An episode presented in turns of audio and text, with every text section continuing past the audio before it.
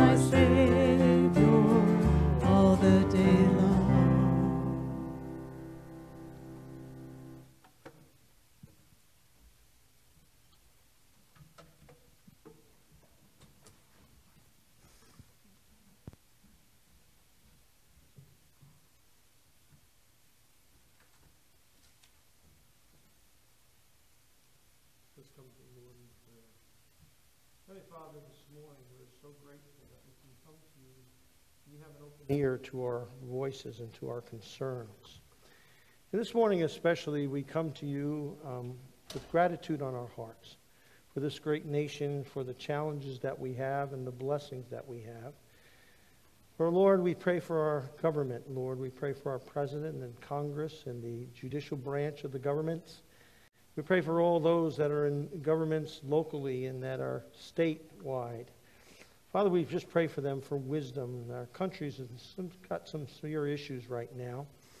We see things that we don't like and we're fearful, and it's very easy to say things and talk bad about our government right now. But we just pray that our government will put together their minds together and have a mind that's what you built in this country. That the early fathers of our nation who had desires to fulfill your will through the scriptures in mankind, the pilgrims and those like them that desired your will, that they will get that same kind of heart and be concerned for its people rather than for their agendas. We pray, God, especially too, Father, for those who protect us every day.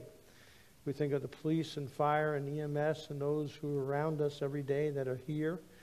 But also, too, Lord, for our military that are continuing to keep us as a, a free uh, d- democracy, Lord. And what a wonderful thing we have here to come and worship you and not be told we can or not, be, not have to be told what time we can. It's all in your hands. And we give you thanks. And today, Heavenly Father, too, we pray for um, our, especially our brother Howard Tice this morning as he came to church and led first worship service in, in liturgy. And yet uh, he was told earlier this morning by his brother who came to his house that his brother, his other brother had died. And I just pray for Howard, Lord, and for his family as they mourn the loss of his brother. Uh, be with them as they travel to Kansas City and the arrangements they have for his brother's funeral. I pray, Lord, that you give Howard peace, Lord, and strength in this time. We pray also, too, for Bill Bannister and Evelyn and Lucille and Karen and Kay and Joyce, all who are shut-ins right now, who uh, struggle to get out and can't even get out, Lord, anymore. And I pray for them on the journey, and especially to Bill. Now he's been told that he has cancer and it's uh, it's inoperable. I just pray that you'll be with Connie as he ministers next to him. We pray also too for those in our midst that have been struggling with health issues with COVID, and we thank you for their healing and to see some of them back with us today. We pray also too for little Charlotte, uh, Mama, uh, uh, Savannah, uh, yeah, Shannon, Mama, and also for Daniel Gum as they battle their cancers, Lord. We pray for healing for them. We pray also too for a friend that just got a hip operation. And also, too, Lord, those addicts that we know that we're concerned about, some who struggle every day. I pray for a friend right now, his son was doing well and now has gone back to that addiction. And I just pray you'll give him patience and strength, and that, Lord, you'll draw his son back to the right way, which he knows he needs to do. We pray for Ryan and Jordan and David and Eric and Ricky and Mitch. These are people that we work with and try to help. I, I think of James also, and, and I think of Craig, um, these young men whose lives are a mess because of this stuff, Lord. We just pray that they will see you, Jesus, for who you really are and understand. And Father, now we come to you and ask you to speak to us through your word. Uh, your word is so wonderful, Lord. It teaches us so much. And we are in so need of it, Lord. We need to not only uh, listen to it, but to absorb it into our beings, Jesus. And we pray that you will do that now through your Holy Spirit. In your name we pray. Amen. Growing up in the United States, I had a great history teacher, and he talked about the freedoms that we have. And what a wonderful thing it is as Americans that we have all these marvelous freedoms that we can share and that we can do and be free. You don't realize that until you look at a Russia or you look at some of these other uh, uh, nations that people are oppressed or can't do what they want. They have to have a certain job and they have to do certain things. Whereas here in America, we are free, truly free. And yet, sometimes it's challenging. I was reading the uh, ACLU the other day and, and uh, website, and they were talking about all the freedoms that we need to know about, like being stopped by police. In fact, one of our elders this morning was stopped by a police officer and had a little nice talk and chat, but he was able to show his cross, and he was, never mind, we better not go there. Also about religious freedoms that we have, and also student rights and LB, uh, LGBTQ rights. And we hear about voting rights and protester rights, sexual discrimination rights, and all those things that go on. And we like to claim that we have a lot of rights, don't we? I can remember in high school during the 60s and 70s and I remember one girl who the principal said, and it was a time when halters were back or were in, and uh, mini skirts were in, and she said, "Nobody's going to tell me what I can wear in school." By that, unconstitutional. Well, she had a long shirt on the next day and a pair of pants that her parents helped her to understand. But we all like our rights, and it's wonderful to have those rights. But Paul is speaking to us today and shares with us that even though we have the right to do what we want to do and things, sometimes we have to hold ourselves back, and it's for other people. Last week we talked about those who were um, had food problems. Paul, if you remember, he's six times now. People wrote him to the, from the Corinthian church, and this is the second letter he's written, and they ask him questions about what is okay to do and what's not to do as a Christian. And some of these things were gray areas, but Paul understood something that was even more important. He had a value system way high above what you can and can't do type of thinking. In fact, he talked about Christian liberty. And if you remember back in 1 Corinthians 6 12, he spoke about, yes, you're free to do a lot of things, but you will not do certain things and you hold yourself back from doing things so that you don't become an addict, an addict to certain things. They can addict you and they can draw you in and make you not be a good Christian. And so, in that gray area, you need to evaluate is this a good thing to buy, or will it make me a bondage to paying the company off? Or will it bring a bondage to me because I got involved with this and now I can't stop it and I'm addicted to it? We can do it and we have the freedom, Paul says, but we don't want to become slaves to it.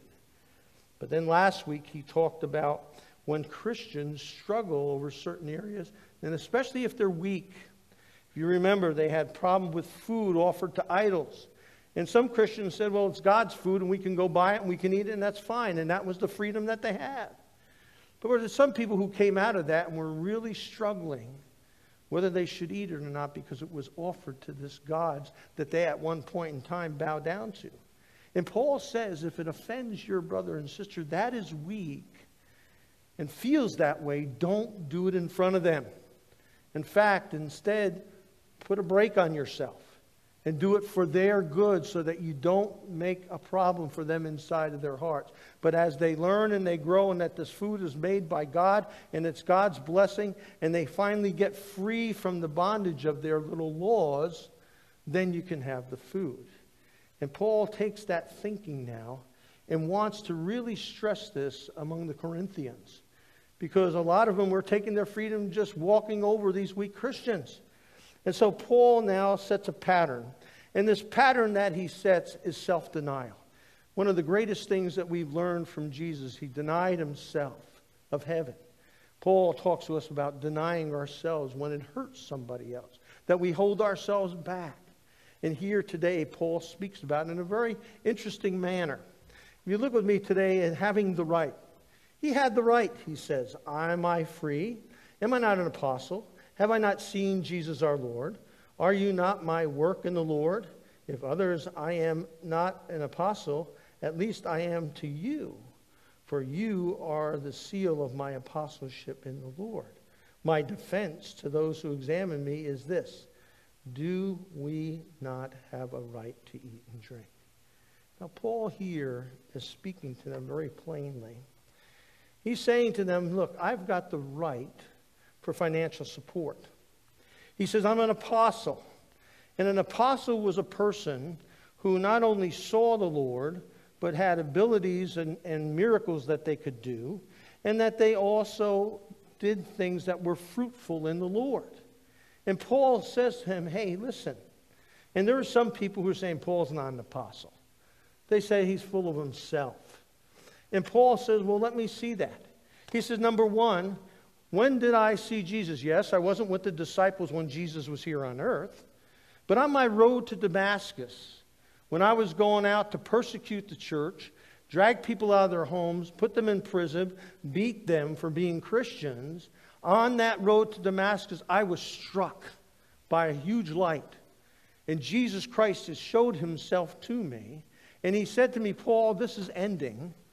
And I'm giving you a new life, a new mission that you are going to follow me now, and you're going to go to places that you don't even want to go to, and I'm going to send you, and you're going to be my missionary of the gospel of Jesus Christ. And Paul says, I'm an apostle. That's why I'm an apostle. And then he says, I've had special signs that I've shown you. I've done miracles. You've seen them before me, and that you've seen what I've done in certain places. And furthermore, he says, You're my seal. Your seal. How are the Corinthians? Well, he said, I started the church in Corinth, pagan Corinth. And many of you have come to know the gospel of Jesus Christ and have been freed from the slavery of sin in your lives. And you see, you are my basically poster child of what I can do when God used me to bring together this church in Corinth in the most, most pagan, vile city in our area. And with the Aphrodites and the immorality that came down with her prostitutes and that all, he says, and you are different now. You're in Christ. And so he says, I can easily claim that I, you pay me for because I'm an apostle. You can easily be thought that it's the custom People run around now as itinerant preachers, and what do people do? They pay them, they give them money. He says, and you've seen that, and I haven't asked you for that. He says, and also it's God's law. He says that God has a way in which He wanted people taken care of who were in religious experience, for instance. And he says that he used an illustration from the Old Testament of a, a mule or a, an ox. And he says the Bible says in Deuteronomy 25, it is written, don't muzzle the ox that when it treads grain. And what you remember, you see, maybe see these pictures where these mules or these ox go around in circles. And what they're doing is they're hitting the wheat and getting the chaff out of it. And they're being able to process that by those animals pouncing on it. And they don't muzzle them, but instead they eat from the ground so that keeps them going and they have the energy. And Paul says, he quotes that and he says, that's part of the Old Testament. God had it that way. In the Old Testament, people were priests and they were brought food to the temple to feed the priests and their families. And so it was also done in the Old Testament. And Jesus also commanded it when he said, The laborer deserves his wages. But now Paul throws a curveball. and in 9:15 we see what he says. He says, "But I have used none of these things. And I am not writing these things so that it will be done so in my case, for it would be better for me to die than to have any man make my boast of an empty one. For if I preach the gospel, I have nothing to boast of, for I am under compulsion. For woe is me if I do not preach the gospel. And Paul breaks this whole thing down and says, Look, I'm not looking for money. He says, Number one, I do not want money from you. He says, I don't want anybody to think that I am preaching the gospel for my own personal gain. How many of us see these evangelists on TV with these multi million dollar airplanes and they fly into all these places? And what do we judge in our minds about? Is this guy really interested in preaching the gospel? Or is he more concerned to keeping more money flowing so he can take his jet and he can have a bigger mansion and all that? And that's the way naturally we would think. And Paul is saying, I don't want anybody get the idea that I am preaching this gospel because I'm in it for the money. In fact, that's why I'm not asking and I don't want to ask anybody for money. In fact, Paul and Barnabas were tent makers, and they worked as leather workers and tent makers to pay for themselves as they moved on. The only time Paul ever asked for money was not for himself, but for the people that were struggling in Jerusalem who were being persecuted and losing their jobs because of the gospel. And he raised money and sent it to them. But he never asked for himself. And the reason he said that is because I don't want anybody to get the idea that I'm in this business for the money. And there were people who were making lucrative money at this time in his life, but he never wanted anybody to think that thought. And that he says, I'm under compulsion. Why? Because Jesus came to him and said to him, Paul, I'm going to use you as the preacher of the gospel to the Gentiles. And so Paul did that.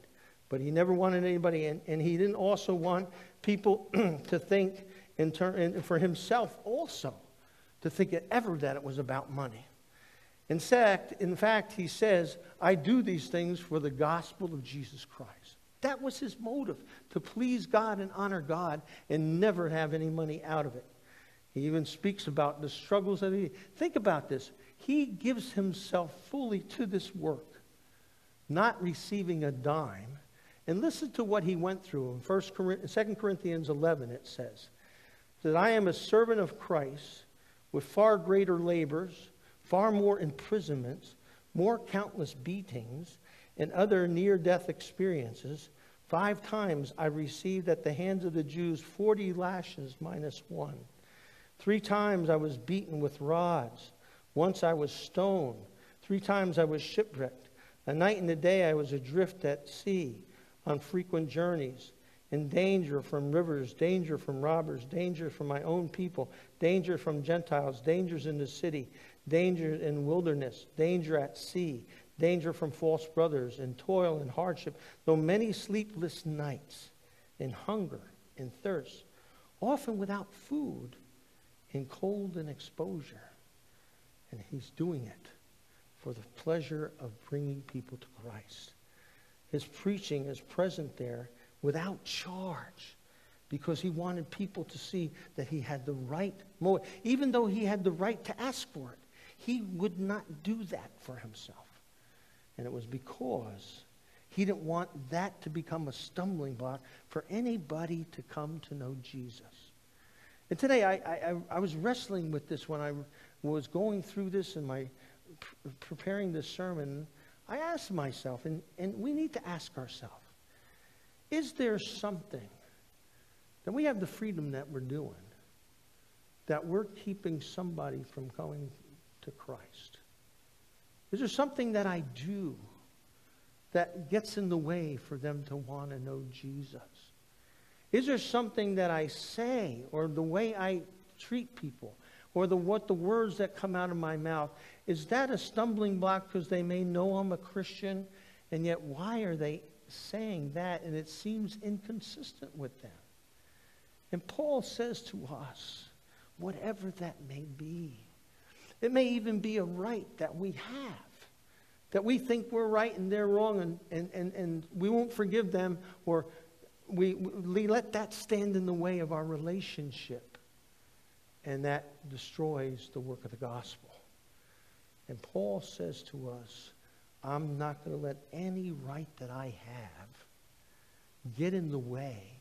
Anything, the way I act or the way I speak, anything like that, get in the way from somebody coming to know Jesus Christ and Him as their Savior.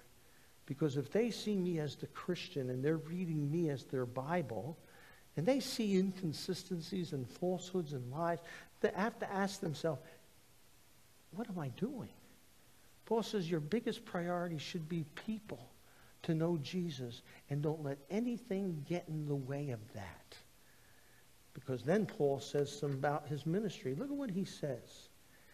For though I am a free man, all man, I have made myself a slave to all so that I might win more. To the Jews I became as a Jew so that I might win Jews. To those who are under the law as under the law, though not being myself under the law so that I might win those who are under the law, and to those who are without the law. As without the law, though not being without the law of God, but under the law of Christ, so that I might win those who are without the law. And to the weak, I am weak, that I may win the weak, that I might become all things to all men, so that I may by all means save some. I do all things for the sake of the gospel so that I may become a fellow partaker. Now, we're living in a world that's full of, it's amazing the different backgrounds of people that we have in this country. And we know how diverse it can be, but we don't want to offend people.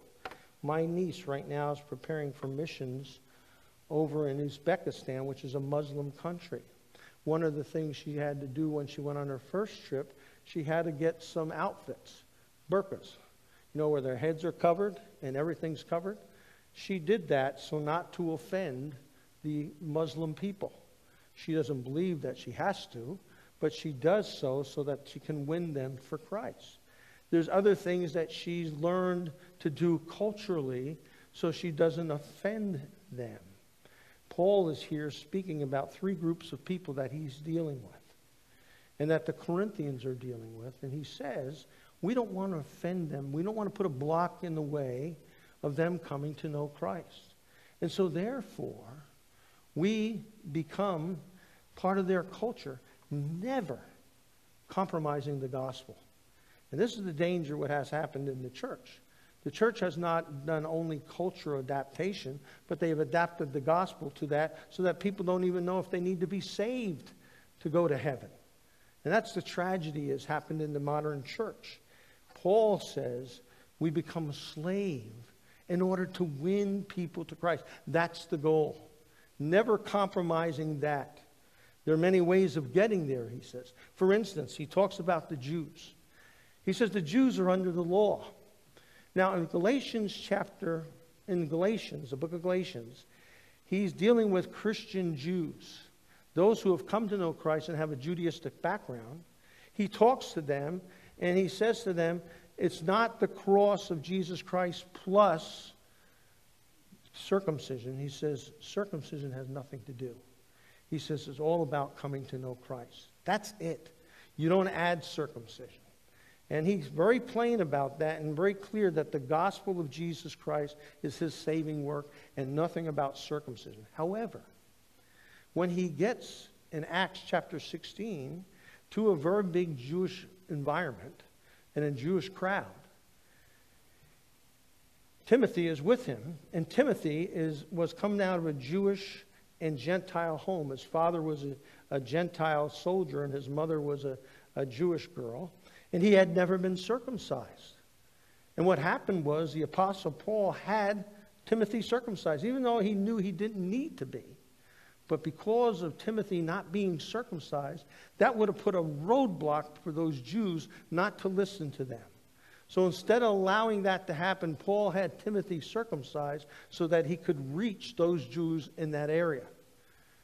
We see then Paul goes on and says, and those under the law, those who don't use the law, that are not Jewish and that are pagan Gentiles, he would go to their feast and speak to them about Christ. He would go and participate in some activities, but the sexually immoral stuff he would not participate in, but he was there, sharing the gospel. And whenever he saw an opportunity, like when he was in the Areopagus, and he saw that they had the Greek gods and all that, and then they said this unknown God, he gets up and speaks to them. And he doesn't use scripture from the Old Testament because he knew they didn't know any of it. So he used the Epicurean philosophers and quoted them so that they would connect with him and say, oh, yeah, this gospel is universal, which it was. And so Paul spoke that way. And then also to the weak. We talked about that last week to the weak who struggle. And he would not eat the meat offered to temples uh, uh, because some of the weak brothers felt, well, it was sacrificed to the temple gods. I can't do that. And Paul would not offend them, but rather he would not eat that temple food. Instead, he would eat other food with them. See, that's the way Paul wants us to understand. If you're a Christian, and you love Christ in your heart, you're going to share the gospel and understand them so that you can make a better presentation of it and not offend them about the gospel. I was reading about cultural nuances in our society that could offend people who just come on. For instance, let's say we have an engineer who comes to Bombardier and he comes out of the Japanese culture. You realize if you're smiling and laughing and showing your teeth, you're insulting that person? For instance, if we have somebody from Germany come over here and you come to meet them, every time you come, you're late, which is an American pastime. Um, what you're doing, you're insulting them and you're saying to them, My time's more important to you and you're just going to have to wait. For those who are in Italy and um, France and places like that, if you sit down to a meal that they prepared and you ask for the salt and pepper and you spread it on there, guess what? That's an insult to them. You're saying that their food is not tasty enough and you're mocking them.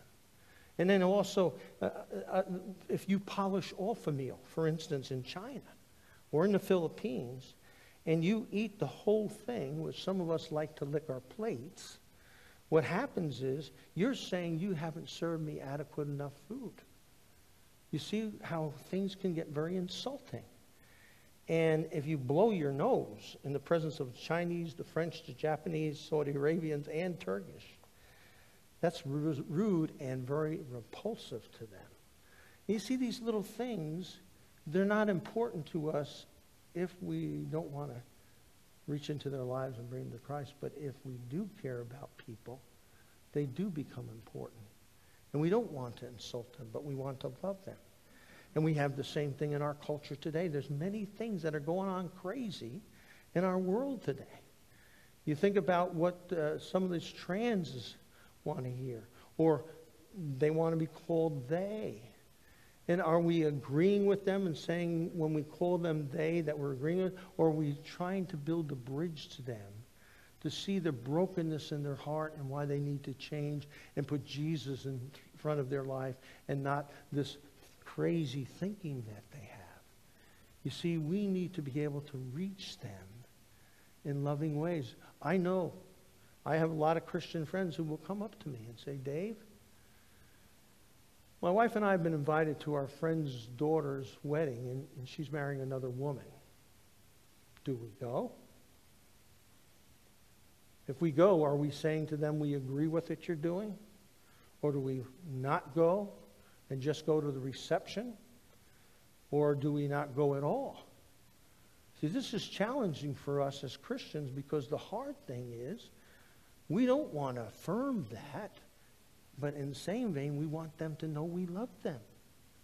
I've made that choice a couple months ago. My wife and I did. And then we lovingly spoke with them afterwards A couple, about two months afterwards, we spoke with them and we hugged them and told them we loved them, but we're not in favor of what they've done because we don't believe that in the Word of God. And those are sensitive, tough times. We all know that. And it's a challenge for us.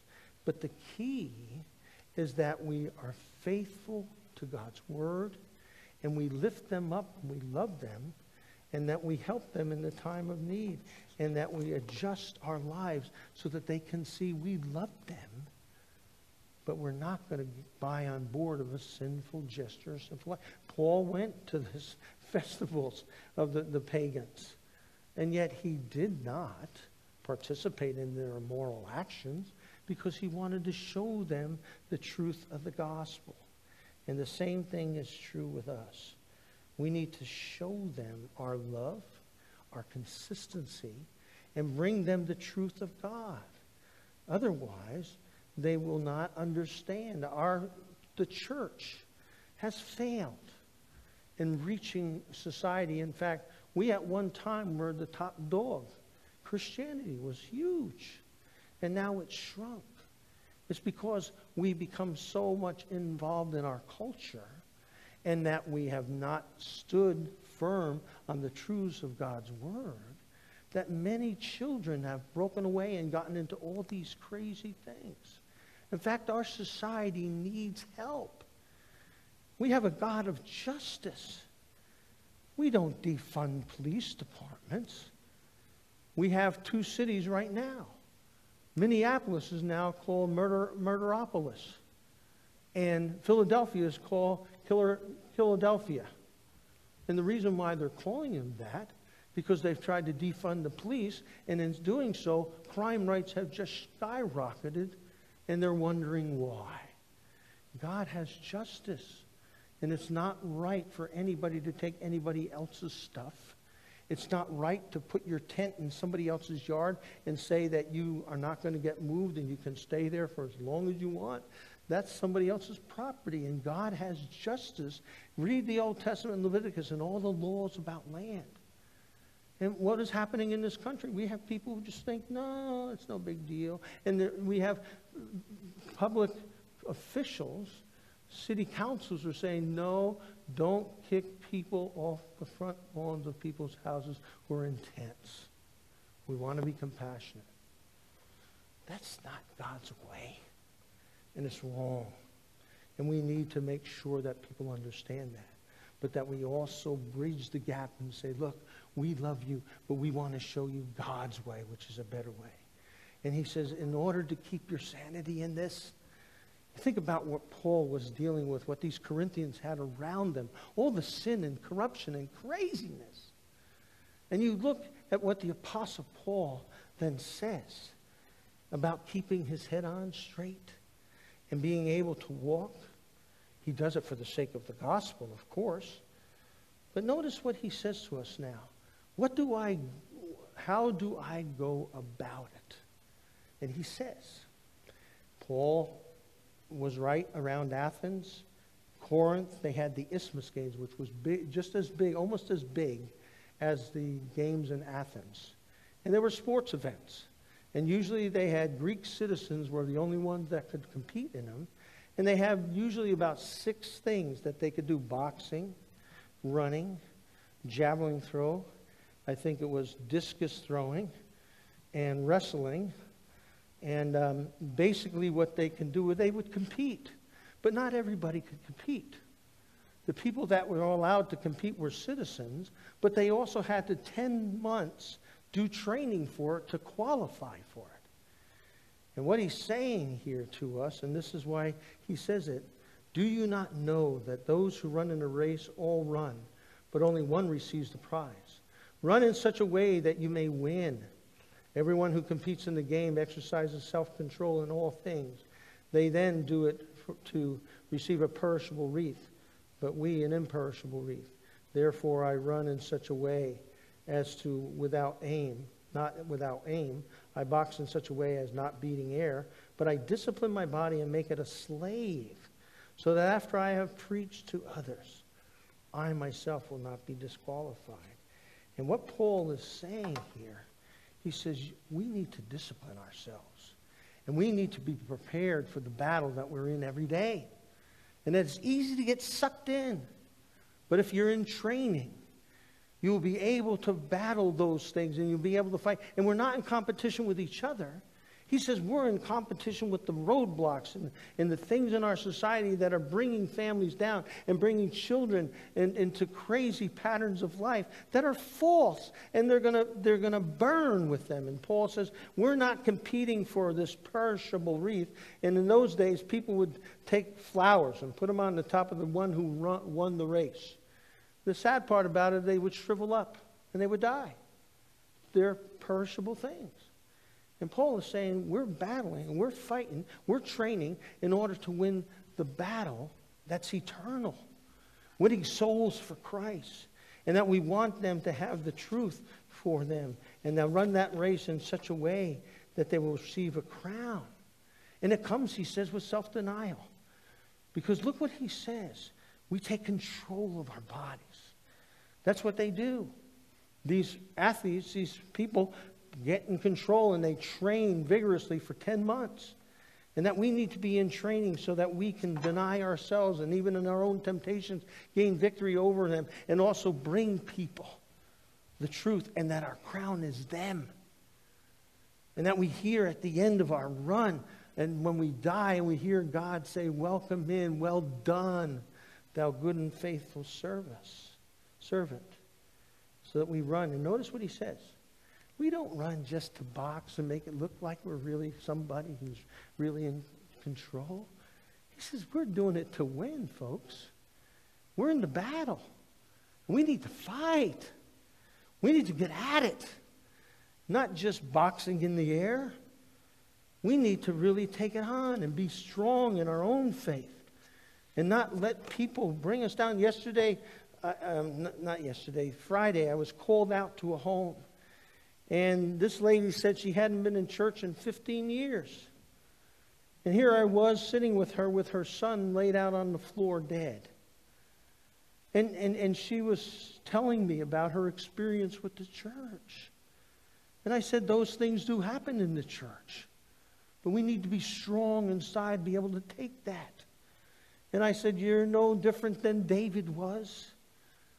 David said, It's not my enemy who's my problem in Psalm 55. He says, It's the guys that I go to the temple with. They were detracting from him. Paul had that same problem. Peter did. John did. And to be strong emotionally and spiritually, to take those hits so that we don't give up and stop going to church or stop doing kind things to people. I know sometimes I want to give up on some people because they burn me. But I can't. The problem is with them, it's not that they're stupid and they're jerks. No, they're lost. And they're going to use me. They're going to use my money and say they'll give me a story. You know, the story. Uh, no, I better not get into that. But they give you a big story why they need the money. I had the other day. I had a situation where a guy asked me to help him with his rent. And he forgot to, he had left the phone on. And he was in the room with his friends. And there were some things that he said about Pastor Dave, mocking me. He said, I hit him up again. That was mild to what he said. But I got more money out of him again. Now tell me, if I wasn't strong in the Lord, I would have gone down there and ripped his lungs out. But I gave him the money anyway. And I told him, I said, I heard what you said. But because of Christ's love, here's your money for the room. You see, because he needed to hear that. His soul was sick. It's sick in sin. Don't be surprised when you see people do things like that. Because that's who they are. And that's why we're in the business we're in. And that's why I'm in the business I'm in, because we want them to know Jesus.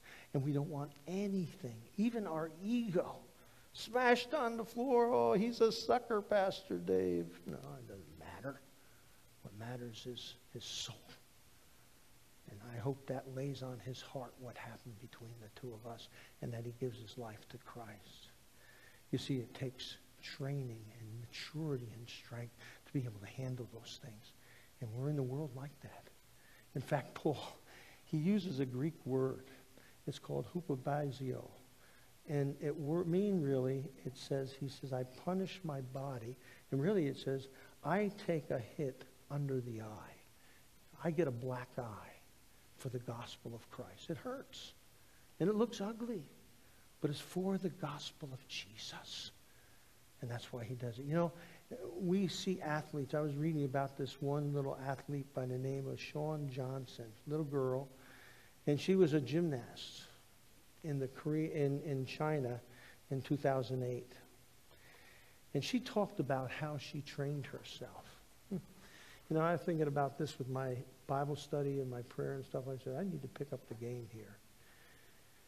Because she would start out early in the morning before school and work out an hour and a half. Go to school. After school, she'd go down to the gym again and spend four hours in workouts for the events that she was in. Each event, it took them 50 minutes per event. And she poured all this time in and she won three uh, silver medals and one gold medal. But you know, those are perishable. And the Bible says here, we're doing it for the imperishable, for the glory of God, and that we will receive a crown that is eternal. Let's pray together.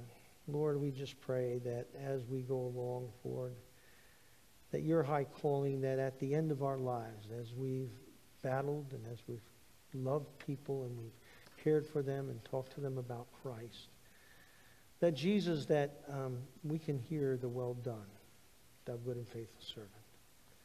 Thank you, Lord, for these folks today as they go into their world and they love people in Jesus, that you use them, Lord, for your glory. And it's in your name we pray, Christ. Amen. At this time, we'll receive our communion. The Lord Jesus, the night in which he was betrayed, he took the bread and broke it, and he gave it to his disciples, and he said, Take, eat, this is my body, which has been broken for you.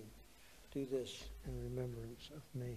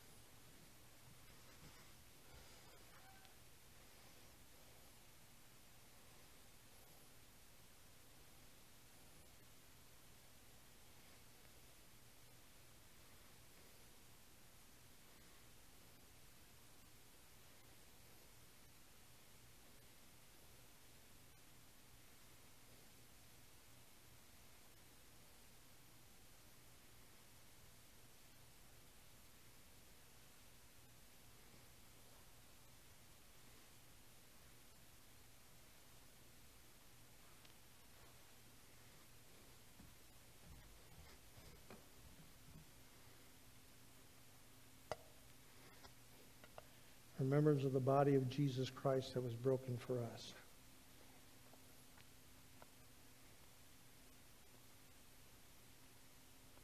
Amen.